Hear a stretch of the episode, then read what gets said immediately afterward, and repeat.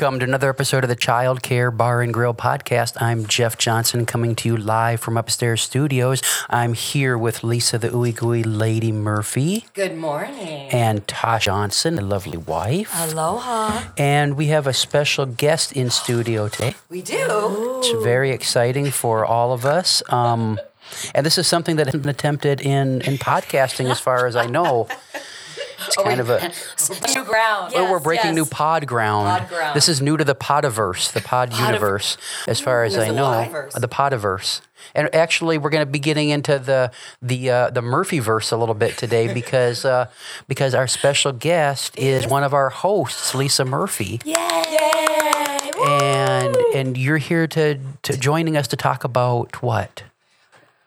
My master's, which I finished in December, which is very exciting. And so many of you Congratulations. Put up with all of my crazy posts and my club med. And uh, part of the project, the final project, was that we had to do what they called a dissemination project, where we had to start sharing what we found after doing our action research project. And I investigate whether or not teachers value, preschool teachers value block play.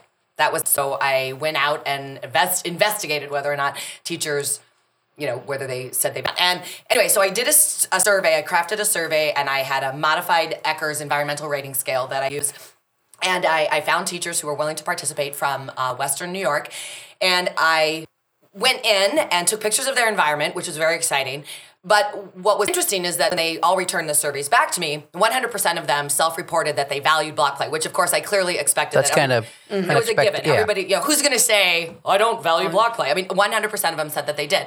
What was interesting to me is that when I did my lit review, um, the literature review, nothing in the literature had examined whether specifically whether or not teachers valued block play. I I found studies about whether or not they value free play, whether or not they value outdoor play, play, you know, blah, blah, blah, but but nothing specifically for blocks. But what I did find were five um, like indicators of block play that was evidence in all of the research. Five things that kind of implied that the person in the room valued block play. And uh, for those of you who are curious, uh, one of them was that the adult had prior experience, like like did they play with blocks when they were little, kind of thing. Um, how much was dedicated for block play? How much time was allotted for block play? Um, how many materials, literally specific, how many blocks and what kind of supplementary materials are in the block center, and whether or not the teacher actually got involved in the child's block play. So what I did is I looked at those five things in the space and kind of assessed based on that. And what what I found was that although everybody reported that they valued it, evidence of those five variables were not always present in the classroom. But the one thing like my personal big kind of aha which didn't really kick in until I was writing up the data analysis kind of of the paper was one of the things I, I didn't factor in at all is that most teachers will inherit the space that they're in. Yeah, they don't come in. they don't have yeah. fresh a fresh yeah, yeah, canvas new to work teacher, in. new supplies. Right. Very rare is that person Yeah. in, involved in any way, manner, shape, or form Mm-hmm. with the stuff that's in the space. And so as I was writing everything up, it was this kind of aha of, you know, you can't necessarily say that just because you have a small block center and not a lot of materials, that you therefore don't value block play, even though you said that you did, because the reality is is that you might not have had any say in what this space looked like. Understandable. Does that- yes. y- yes. Yeah, absolutely. Oh yeah. and and so my kind of conclusion was that yes they all said they valued it this is what the data says that might indicate that they really do value it however this needs to be factored in and it led like most action research projects it led to more more questions And that's that's the way science is supposed to work. Right. So, yay. Yeah, yeah, it, it, it worked, right? Yay! Yay, and, science. And so if I wanted to, I could go back and then kind of factor that variable in and say, Mm-hmm. okay, well, this is what we know. We know that a lot of teachers can. We, we know that most teachers will respond positively to direct intervention. So, like a specific training could happen that said, okay, here's the deal. If I really wanted you as a person in this space to see that a well equipped block center meets all the domains of developmentally appropriate practice, meet every single curriculum expectation, and, and here's what the research suggests is uh, a, an appropriate amount of space. And here are specific, here's how many blocks you should have. I mean, there were two studies that actually said there should be 200 blocks per child in the room. Wow. I mean, wrap your brain around that for a minute. 200 per Child. kid. Yeah. And and this is not finger pointing, but I, I don't think any of the classrooms I observed had even 200 Well, blocks. just the space alone it, to have to have that, 200 yeah. blocks. And but then my personal bias is, is that I think your whole room could nothing but Yeah. big huge blocks. Oh, center. yeah. We, Yeah. we talked Corner about to corner We talked and- about this a little bit last night, and I just for the record, I want you to know that uh, grandbaby one has a uh, about uh, between ten and twenty thousand blocks at her disposal at any one time. So uh, not bragging anything. Oh yeah, I am. But you are. And they're not her blocks. She doesn't own a dang block. No, she does own some Yes, blocks of her own. I guess she's got maybe 80, 90 blocks of her own. You but Grandpa's willing to share. too. Grandpa's gonna share his toys. yeah, that I found that was really interesting. One of the one of the papers or one of the reports I read said 30 was was suggested. One of them said 50, and then the other one said 200. So I took it as an average and just said you know like an average of 95, and Thir- even that. Third, this 30? who, where'd What the can you- thirty come from? of, well, and just in the in the reports Uh-huh. in the in the papers that I read, they ranged the suggested actual specific number of blocks per child ranged anywhere from 30 to 50 to 200. Huh.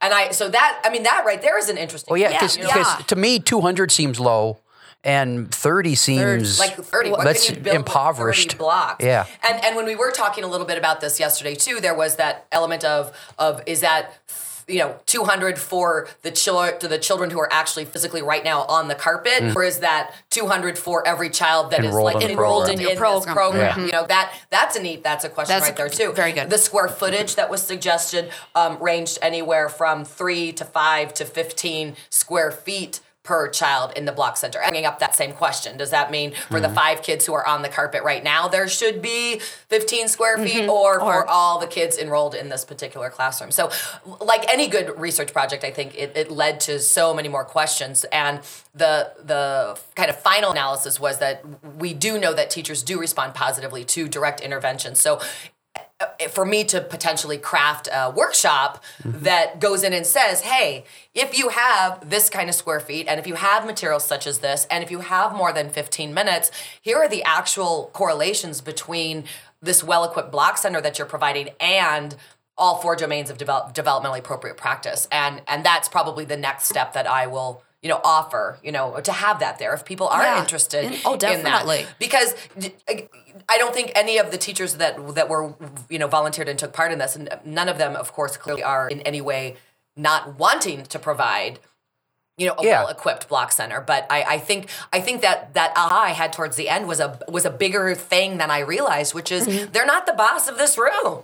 You know, and then as family child care providers who would be the boss of that room, you know, I think there's even like a more room for having a very huge positive impact on the development by realizing that if you have more than five blocks on the block center, you you're really contributing to their overall growth and development. and yeah. and so then we we took a list in the survey. it was a very long survey and you know I'd never done this before and it was you know a learning curve and learned I learned a lot during the whole process. Um, but we crafted a list of suggested materials. And I did that based on the research and the data and the studies that we were reviewing but then also threw it out on Facebook and said hey come on give me some suggestions for supplementary materials in your block center. And we actually put it up on the notes section of the Ooey Gooey Facebook page. And I think what did we count yesterday 184 plus. something like that and we kept adding to it so for anybody who is listening who is interested in that there there's you know a resource there for you Yeah, it is quite interesting. yeah we're The right different- from license plates to steering wheels Wheels to spools to Yeah, just all kinds of stuff. oh anything yeah Shaving cream. shaving cream in the box center Eh, I, I'm, I'm all for it.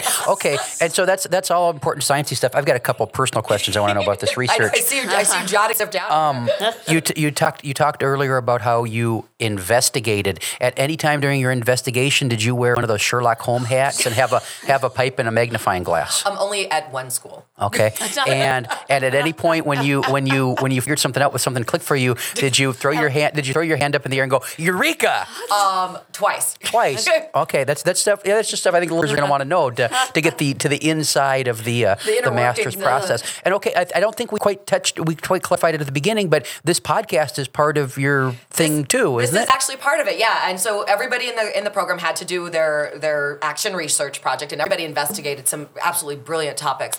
And then the kind of the last part of it was that you had to find a way to to share what you discovered. So I um, I did this. I wanted to be a, I wanted to bring it to the podcast. Absolutely. Um, and I also my one of my professors challenged me, and I don't know if I've even told you this even outside of here. She's the the Association for the Study of Play, which is called TASP, T-A-S-P, the Association for the Study of Play, is having their um, annual conference in Rochester this year. Coincidentally, it's where I live and she challenged me to actually put in an abstract for consideration to do a presentation of the data that we found. Like and it, and it's not like a workshop like what i do now. I mean it's like a, a- like it's like a presenting the science behind you know what you, Do you stand behind a podium then I, I don't read- know. And uh, i had to like from your notes and overhead I, I know I have to have like it's a 20 I put in a proposal to do a 20 minute student research roundtable presentation.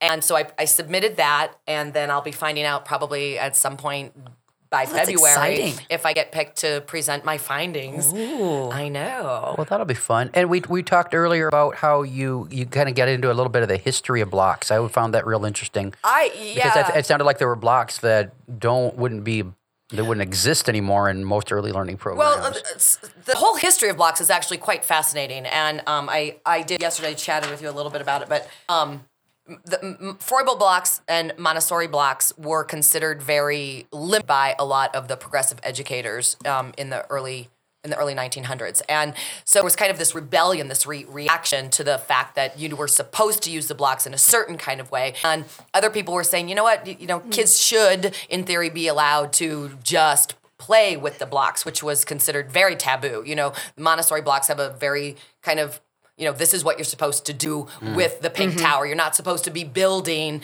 a free flow, you know, something from your imagination with the pink tower blocks. It's supposed to be stacking up on top, right? Okay, we get that. Well, then um, um, Dewey, John Dewey, actually let kids kind of play with the Froebelian gifts, which was like like taboo. It was like, oh my gosh. And then in New York City, um, um, Patty Smith Hill actually in Rebellion made the Hill blocks, which were huge. They were designed for kids to hang around, cooperate. They she wanted kids to work. To, two, three, four kids had to work together to drag this thing around. Um, they used metal rods to hook the blocks together, and she wanted kids to create structures they could get in on above i mean she Wow. the intention behind them was large motor movement and construction and kind of in her footsteps carolyn pratt also with like creating a huge large block system but where she kept her going was the unit blocks. I mean, and everybody pretty much has seen the unit blocks before. And then Carolyn Pratt credited with um, inventing inventing them, and you know, and and the spirit behind them was the free play. They wanted the kids to be able to do whatever they wanted to do with these particular materials. And it, it's quite fascinating. And and this, the original studies that identified the kind of the stages of block building that were originally done in the 20s and the 30s, that's still data that we use. Those are still the studies that we use to see if a child is kind of progressing as could be expected, quote unquote, w- through the various stages of block building. And personally, I mean, my super internal geek, what I, I what I originally wanted to do, and my professors know this, was I wanted to see if children still progress through the stages as were identified in the early you know the early part of the century and but as a student researcher we're not allowed to gather data from children so I, I okay. just i wasn't able to so i had to re-question but it's something that I would have liked to keep investigating because that could be the the that PhD. could be my main phd sure Tom Murphy, get ready for that. Sorry, Tom Sorry, Murphy. Tom Murphy. yeah. So uh, and it was it was quite exciting. I love blocks, and I and I had to own that too at the beginning of the expo. I mean, I would I would sit in a block room and play with blocks all day, even even as an adult, and so I make sure that that bias wasn't coming through in my Okay, in but my studies but too. blocks are. I mean, blocks are great, but I mean, there's stuff you can't learn in the block area, isn't there? There's stuff you learn in the block area. yeah, I mean, I, I la- I mean, like like language development and social skills and all that kind of. That's not happening in the block area. Yes, it is. Yes, it is. Yes, it is. That was a part of the. That was a part of my work. Oh, Was see, that was a I know it was, and I'm like, where's he going with this? If you took at the, they look at the four domains of developmentally appropriate. Okay, so like a quick review, right? Crash course. The four domains. So you have um, large motor and small motor, like physical development. You have your language and literacy development. You have your cognitive development, and you have your what's the fourth one? Um, social emotional. cognitive, physical, language literacy, and social emotional. You can meet every single one of those things at a block center. And and in my survey, I, I asked them, you know, do you think, yes or no, that these these domains are being met while the kids are playing in the block center and if you think yes then please provide some examples and and that's kind of also where that kind of direct intervention would target too is that did you know that when you have this kind of space and this kind of time these are you know the the things that are being developed when we Mm-hmm. have time in the in the block center but it, nobody's nobody's benefiting from any kind of block center if you don't have the time And to so did did it. most of them think those things were being met in the block area? Well, it was, the- it was cognitive was hands down. I mean, everybody. I, well, I mean, I could pull the actual Yeah. numbers, but for, for the most part, everybody saw that correlation with cognitive. It- Where it went down was actually the social and emotional and the language and the literacy, which actually in in the research is reflected almost in the same proportion. You mm-hmm. in in in the literature, the the case for blocks linking to math is has been studied for, Huge, for yeah. years. I mean, you you can prove that if kids have a lot of experience and time in a block center, their math scores will be higher. We this is oh. we know this. Yeah. But in the literature, the correlation between the language and the literacy development was it's out there, but not nearly as abundant as it is with the cognitive and specifically the math. So I found it again, geeky science. I found it interesting that the percentage of the people who responded, it was probably the same percentage as was represented in the literature. Mm-hmm. Well, that's that's neat, and I, and I, it, and so why isn't that other the other research just hasn't been done on those other domains? That just not as much research. Not as much, yeah. Yeah, And- the correlation is yeah, there. yeah. But, but not, more people are looking at the fact that blocks make your math scores higher. Yeah. As opposed to Too. blocks encourage social and emotional development as well. And, and so one thing one thing we can be doing as as advocates is is is helping people see, See that correlation. correlation there. I, I see it all the time. We we talked about this the other the, the whole this is mine. That Mm. argument over the spindle shaped block to go on the top of the tower, or or the, the discussions about space and who is what space and and those kind of things, and all those conversations are incredibly valuable. But a lot of times we don't just step back and see that those things are learning too. Exactly. And so we don't value those kind of things in, in the block area as much as we should. So yeah. Yeah, a big, huge poster. When I'm in the block area, I, I am. am. Yeah, yes. absolutely. Absolutely. And and when you talk about the the, the mathy sciencey stuff, I, I we talked about it um, the other night when we were talking about your your paper. Um, our, our buddy Noah, who I've talked about in an earlier episode a couple months ago, he's he's nine now. Been with us. Came to us when he was like six months old, and. He was he was the kid. It was all Oh, those all yeah. those blocks that uh, baby disposal now were played with by Noah, and and that was just his thing.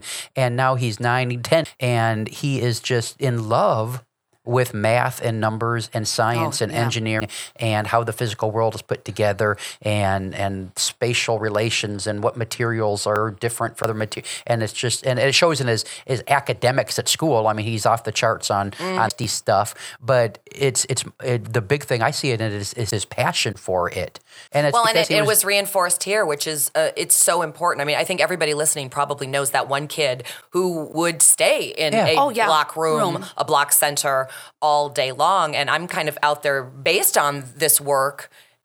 My message, my as an advocate, would be: Uh-huh. you know, why are we telling them they have to come out of the block center? yeah yeah know, that's where they need to be. and that's be a big part of what I plan on bringing to the workshop arena um, for 2014 that's one of my advocacy goals is is that reminder that you know we're we're we're stopping play in some situations because we think we're needing to stay on schedule to make somebody happy and we're depriving children of of the time that they need to make to to to to like reach those developmental milestones and they need adults in their world who realize that the noahs of the world need stuff to mess with Yeah. They need stuff to tinker with, and it's our job to provide that. Well, I think we also need to provide the opportunity for a little bit of challenge, a little bit of risk, a little bit of problem solving. Those big giant b- rebar stuck together. imagine? I blocks, know. They, I mean, The pictures of them, you can Google it, and I, I'm sorry I don't have any photographs to show you, but there are still historical pictures of the kids playing with the original hill blocks, and you, you're like, oh my god! I mean, they had to like stand on Mm-hmm. things to lift them up. I mean, I, I don't think they'd let kids even use hill blocks yeah, nowadays. yeah. yeah I mean, that's that's the sad reality of it. We've become. We've become well. That's Well, that's. I mean, those are that's a different themes. workshop. Those Yeah. are themes we've we've been on. This on- could happen. on frequently. It might happen. All right. So for the listeners, how about we leave them with some concrete uh, steps? If if they're if they're at that place where, hey, give me more information, and I will build a better block space for the kids in my program. What what kind of what tips can we can we what what takeaways can we the the them? takeaway would be to go back probably, and I'll say the I'll say the five um, indicators of value. Um, investigate or you know turn that mirror inward how get how what kind of experience did you have growing up playing with blocks because you know th- that's a valid question you know Yes. uh, it's not that you don't want to make time for it it's just that if that never really got you excited you might be unintentionally depriving kids of time in the block center. So kind of make peace with what you're bringing to the table in regard to that. Um, you don't need to go out and measure how big your block space is but if you've got a bunch of kids who are seriously interested in the block center and it's only you know one small little carpet you might need to either let the Get blocks go rug. out get a bigger carpet. I'm making a track exactly which is the title of the of the paper. So how big is it? Um, how how much time are you giving uh, for the children to ex- explore that space um, how many materials do you really have? You know do you you know do you just have 15 blocks and 24 kids? You know now you're going to have a headache and not really like the block center so we might need some more stuff in there. Um, and that you don't need to go buy a $15000 set of blocks. I mean Yeah. if i had a No. magic wand i'd love it but i mean i'm thinking of my my colleague and, and friend mr drew who gets uh, boxes from the grocery store and the liquor store. Oh, yeah. and, and and and as a toddler teacher you know his ego now is not invested in whether or not that gets ruined right? You know where i'm going with this? And the toddlers need to step up they need to kick it down so um, the the list of recycled stuff and supplementary materials that that is on the Gooey Facebook page in the notes section 185 things and of course you would not put all of that out at the same time. Oh, time wow. well, unless you had you know Unless if had you a had the really, space. really big space. Um, so I, I think maybe that would be the takeaway is kind of a little self, and a little audit Yeah. of, of am I unintentionally getting in the way of kids really getting the full benefit of of what I'm calling my block center. And so, I mean, ideally, if you've got the, especially if the kids are passionate about it, more space for block play, More space. more time for block play, and more blocks And more for block play, and, and and more of those supplementary materials. Like the that loose parts of Yeah, the the loose parts, and and actually, the whole block the blocks are kind of a subset of loose parts. I mean, when you when you think about it too, and and that's always um, a, a big thing for programs is those loose parts because that that novelty of those of those different pieces and having the freedom to use them as you see fit is is valuable and, and touching on all those domains you talked about. I think that's real valuable. I think we've got a couple minutes left, but I think one more thing we, we should touch on a little bit more is the whole time component. Time of blocks. Time how for much- block play. Well, we, we- we've talked about time before, and, and in most situations, kids are rushed through their play to get to adult needs. But Right, uh, I- right. I- and, and so block play time. What's wh- why why do they need more of it? Why do they need more of it? Yeah. Well, it takes time to build. What they've come to you. Let's say they show up at your program and they're three years old, and you don't know where they've been prior to that. There are stage block building, and and it takes time to progress through those stages. You can have a four year old if they've never been exposed to blocks before. You know, they're going to be wandering around carrying the blocks. I mean, the the, the mm-hmm. the littles that you work with, they schlep the blocks. They you know they're dragging the blocks around the room. And then they line them up. Then they make the track, and then they build them up and knock them down, and then they start building something for the sake of building. That takes time. Mm-hmm. You know, and you can't rush them through that. And the stages that all kids are going to go through those stages. And there was even some evidence um, in in the research that even children with special needs will still proclaim stages as typically developing peers, but it, it takes them a little bit a little bit longer to go through the stages. Um, also, I mean. My brain is always going faster than my mouth. If, if you don't have enough time in the block area, you're not going to reap those developmental benefits. You know, I mean, five minutes, it takes some kids five minutes just to figure out what they want to do. Yeah. And now you're ringing the cleanup bell, you know, and he hasn't even done anything. And, you know, now they're running around tattling on the kids who are cleaning, right? You're not cleaning, you're not cleaning. And like in every other every other area, that that that takes time to settle in It and does. Mm-hmm. get comfortable and set the stage. Well, even just here for the podcast weekend and the cooking, you know, you you shift gears. So we're up here and we're recording, and then we're gonna go and we're gonna start cooking. And I, I know I have that. There's that Mm-hmm. t- that shift of okay, now I've got to change gears. And if they're if you all are like, well, we're hungry, we're hungry, we're hungry, it's like ah, you know, you shut down. You you have to transition through like that. It's almost like a little baby dash. Yeah. It's a baby dash. It's uh-huh. from the recording into the preparing of the food. And it's the same with the kids. I was just doing this and now I'm coming over here and it takes time to settle in and it takes time to figure out what I'm going to do. You know, how am I going to use these materials? And if you're rushing me through it, you know, at some point I'm just not going to even bother. And I don't know if we've talked about that too, but you know, when, when, when it's always time to clean it up, children will Yeah. stop playing. Yeah, and that's in get every started. center. They- Yeah. Why bother? You've Yeah. sent Or- the message that it's always time to put it away. Or they're Yeah. not able to expand on it, so it's the same Well, it's it's so play frustrating. They- over and over again. yeah, let, I mean, letting kids leave their their structures up. Yeah. Mm-hmm. That causes like panic attacks sometimes when I suggest that. Like, what? Oh my God, but that's the circle time carpet. Oh, oh, Yeah. oh. Well, where's it written? You have to do circle yeah, at the carpet. yeah, and see our see, and see our circle time episode. Yeah. Yeah. Okay, and, and so that, that, that panic attack in, in the adults, a, a couple other things that I've observed is I, I have I've seen adult uh, caregivers uh, panic when kids do things like walk on the blocks. Yeah. And that- because uh, oh, it's too risky or it's dangerous, or, or those solid maple blocks are going to get damaged Somehow. somehow, by a four year old. Or they build them toes. above their head. Oh yeah, they build too yeah, high, and yeah. and then the whole the whole crashing thing. I, I've seen uh, adults that are, they just don't want that crashing thing to happen, but that crashing thing is a It big has- it's a part big of the part of la- the learning, isn't it? It's creating and taking apart, and the control and all those kind of things are valuable things, and when we don't allow that, we we well, you, steal. you don't know that you can reassemble it and, and unless it's fallen over. oh, and yeah. and there's also some and and this is kind of dabbling into more of a psychological realm of it too. Um, play therapists always make sure that ch- children are the bosses of disassembling their own their own work. Um, so when children do leave things up, if they're allowed, quote unquote, to leave them up for multiple days, it, it is it's very important for the adults to be mindful of making sure that the children get to be the boss of of disassembling their stuff because that can actually be quite psychologically traumatic. Where'd my building go? Yeah, yeah. yeah, and I've seen that. Yeah, absolutely. And and you might need to take the time to introduce blocks, you know, to invite the kids. We call uh, that word the, the provocation to put a put a block, you put two blocks at a right angle so it looks like an L. Um, as humans, it bothers us again on a psychological level that it's not completed. And so if you we, we've used that as a technique. If there seems like kids don't want to play in the block center, to go put this two blocks on the floor, the two big long blocks in the shape of mm-hmm. an L, it's going to cause just enough of an upset to somebody, whether they're aware of it or not, that it will usually invite them to come into the block center and then complete it. So that idea of provoking children. To And so if you come put to area. three blocks parallel and one at an angle, is that a way to, to figure out if kids are OCD? Kind of one Maybe. off to one off on the, the Jeff. A. Johnson You could do OCD test in the that block center. we'll have to study that To mess with the that one staff person. To mess with Let's that one do that. Yeah. That's funny.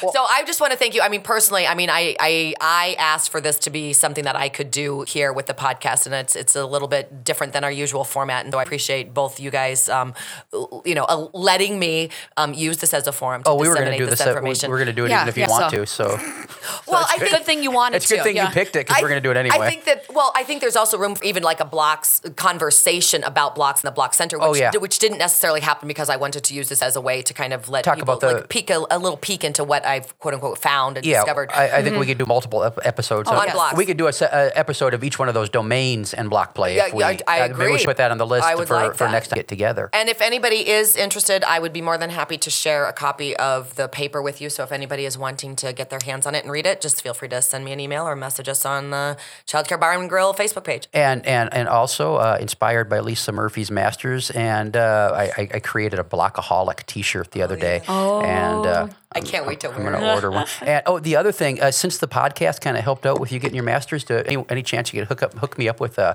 an An honorary. honorary yeah, you know, because I I'm too busy actually to do all that work. If you read all the papers that I wrote and then write a summary, maybe we can work something out. Oh, I'll is it available on Kindle? I'll just, I'll I'm gonna just, upload my papers to yes, Kindle. yes. I'll just record some more podcasts instead. But I'm, I'm, I'm, I'm really honored to be associated with a smart person. Oh, That's- stop. No, I mean, no, I think it's awesome. No, I, I, seriously, I'm proud of you because it's something you. I, I would never even take on because I'm I'm too lazy. And and with all It the was a things you're- great process. all I, the all the things you're doing and doing that just makes Thank me you. ha- mm-hmm. it makes Stop, me I'm jealous of your energy. I'm your your hair turned pink. my hair It turned turned pink. hey, thanks for listening to another episode of the Child Care Bar and Grill podcast. Go play with your blocks. We'll be back next week. Bye bye. bye bye. bye bye. Danita, Lisa, and Jeff would love to hear from you. Leave a message at 888 401 6116 or connect online at facebook.com slash childcare bar and grill. This has been an Explorations Early Learning Upstairs Studio production.